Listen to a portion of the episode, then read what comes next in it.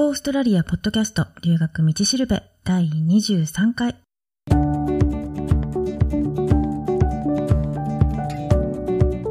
オーストラリアポッドキャストの留学道しるべはオーストラリアも留学も初めてという人のためのポッドキャストで留学のこと、英語のこと、現地での生活のこと、それから習慣の違いとかオーストラリア留学に関するいろんなことについてパース在住の留学コンサルタントふみがお伝えしていきます。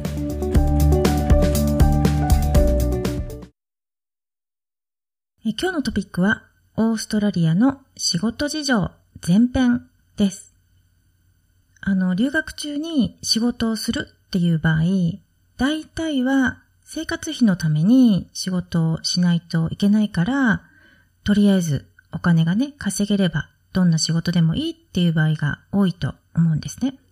で、とにかくもう手っ取り早く仕事を見つけて収入が欲しいっていう場合は、やっぱり一番簡単に見つかるって言えば日系の会社で、だいたい普通は日本食レストラン、ジャパレスって言いますけど、そこでホールスタッフとかキッチンハンドとして働くっていうパターンがダントツで多いと思います。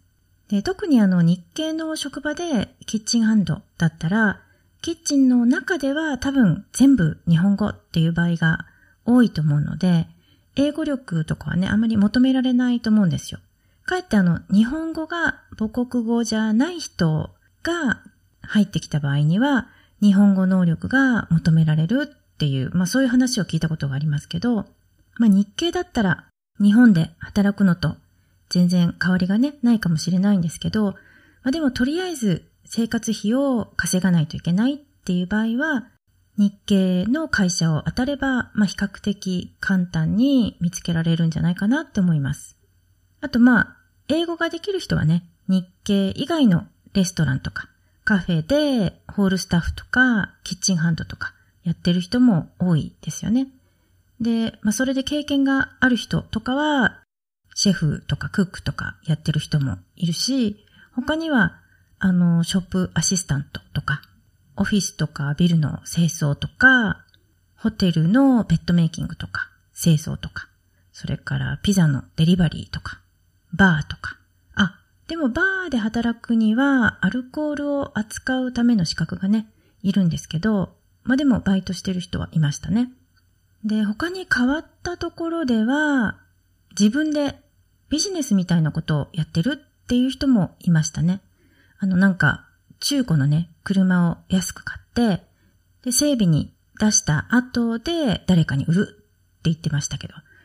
別にそんなにね、車に詳しいっていうわけでもなかったみたいなんですけど、リターン、あの、儲けがね、大きいんで、時々そういうね、売買をしてるって言ってましたね。まあ、そういう商売も面白そうですけど、やっぱり車を買うにもね、整備に出すにもある程度のお金がいるし、投資みたいなものなので、リスクもね、覚悟しておかないといけないだろうし、あと、車のこともね、やっぱり多少の知識はないとできないと思うんですよね。なのでまあ、誰にでもできるっていうわけじゃないと思いますけど、まあ、何かこう自分でね、売買して、それがちゃんと収入につながるっていうんだったら面白いかもしれないですよね。なのでまあ、手っ取り早く仕事するっていうとそういう感じですかね。でも多分、最終的なね、目標としては、自分が勉強してる分野で仕事がしたい。で、できれば、オーストラリアで仕事がしたいって思ってると思うんですよね。で、これは多分もうオーストラリアの専門学校とか大学に留学して勉強してる人だったらもうみんな思ってると思うんですよ。だけど自分の勉強してる分野とはね、全然関係ない仕事をやってたら本当にやりたい仕事っていうのはなかなかできないし、で、在学中もね、ずっと勉強だけやってて、で、卒業する年に就職活動を始めても、なかなか仕事ってね、見つからないんですよね。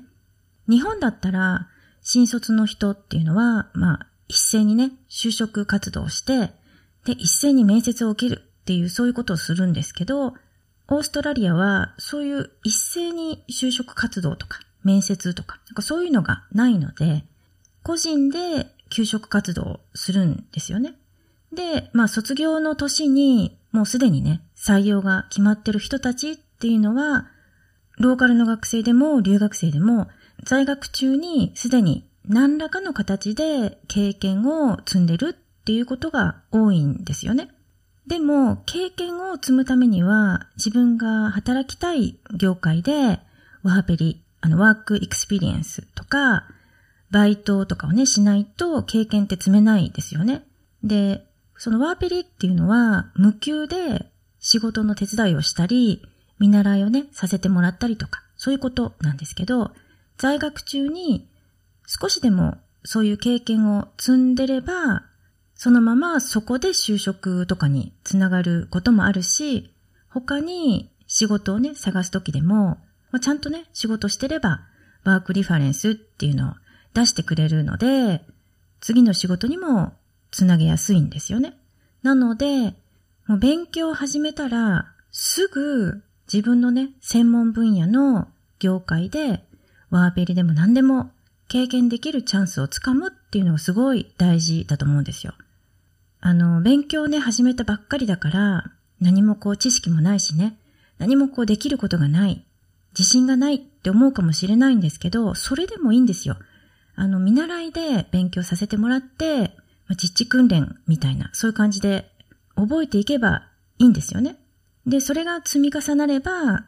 経験にもなるし、で、認められれば、お給料がね、もらえるっていう可能性も結構あると思うんですよね。で、その経験からその次の道も開けてくると思うんですよ。なので、もう勉強を始めたらすぐ自分が目指す業界で仕事をするっていうのがすごい大事だと思います。で、オーストラリアでね、仕事をゲットするときに大事なことっていうのは人脈ですよね。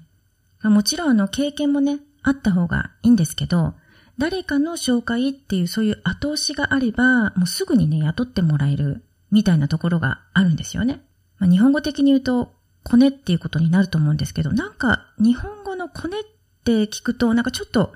恩着せがましく聞こえるので、私はあんまりポジティブには聞こえないんですけど、でもオーストラリアは全然そんな感じがないんですよね。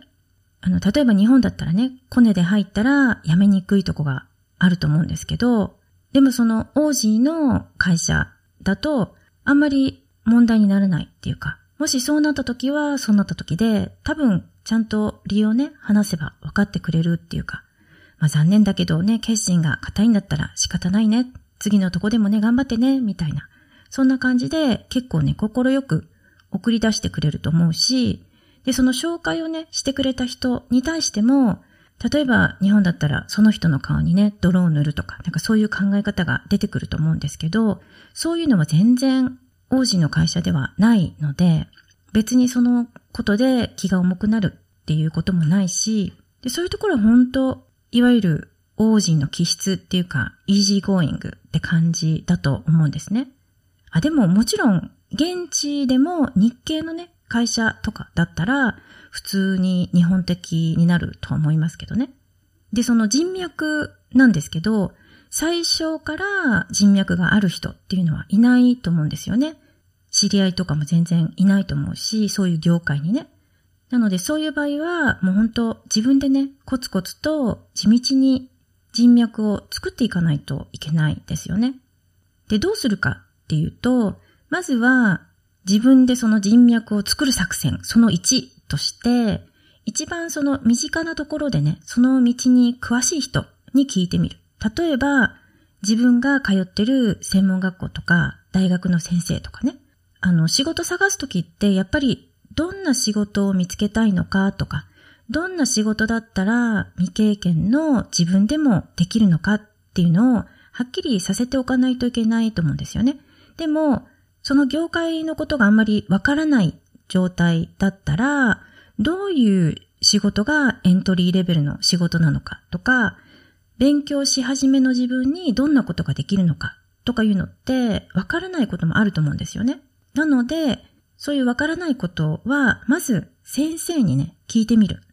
で、今のね、自分のレベルだと、どんな仕事ができるのかとか、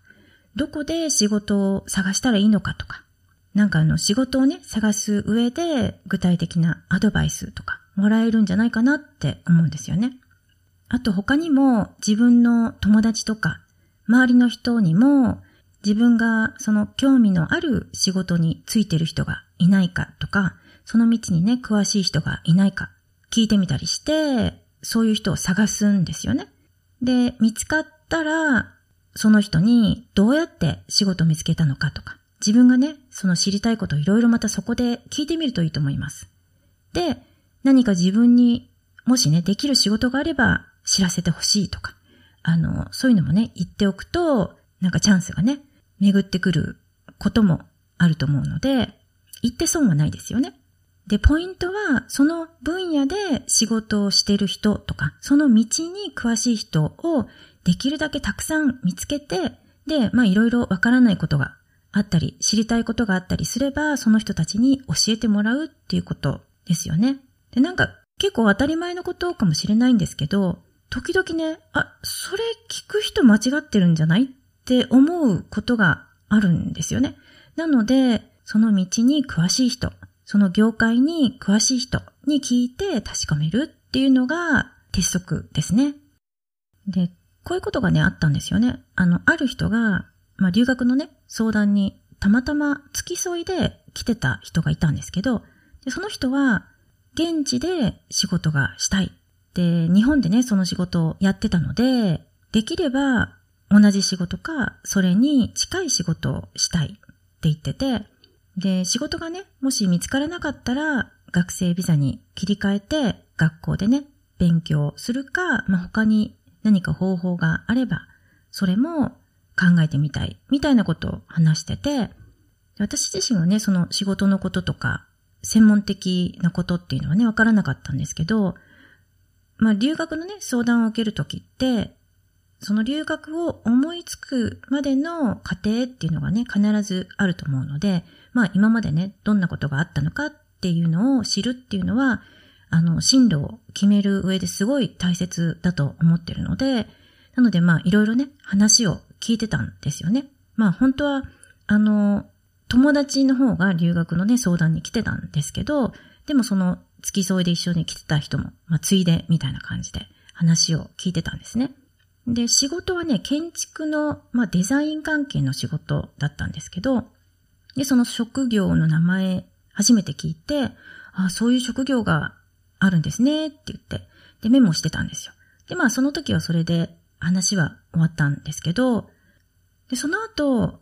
すぐ、なんかたまたま私の知り合いで、その建築のデザイン関係の仕事をしてるっていう人が出てきたんですよね。本当にたまたまだったんですけど、あの、なんかバスで、あの、仕事に行くときに一緒になって話をしてたときに、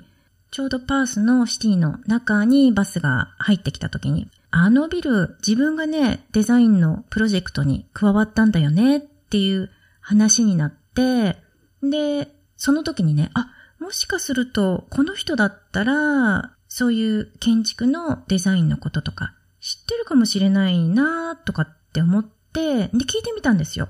そしたら、その人の勤めてる会社でも、王子に限らずね、いろんな国の人が働いてるんで、まあ、ボスに言っとくから面接受けに来てみたらってことになったんですよ。なんかすごい展開でしょ？で、本人がそのボスにね、後で連絡を取って、で、会社でね、いろいろ話をしたらしいんですけど、まあでも残念ながらその、そこの会社は、その人ができる仕事っていうのがなかったんですね。でも、それがきっかけで、他にも同じようなこういう会社があるから当たってみたらってこう、いくつかね、ピックアップしてくれて、で、あの、その中のね、一つの会社で結構あの、トントン拍子で仕事が決まって、で、ワークビザが降りたっていうこともあったんですよね。なので本当、私もびっくりなんですけど、どこでどうつながるかっていうのは誰にもわからないので、もうできるだけね、自分で積極的に、私こういう仕事探してるんですよって言っていった方がすごくいいと思います今日も留学道しるべのポッドキャストを聞いてくださってどうもありがとうございます。もしね、オーストラリアの留学に関することで何か質問があったり、ポッドキャストの感想とかお便りがあれば、Go オーストラリアポッドキャストのホームページから送ってください。ホームページのアドレスは goaustralia.biz です。ではまた。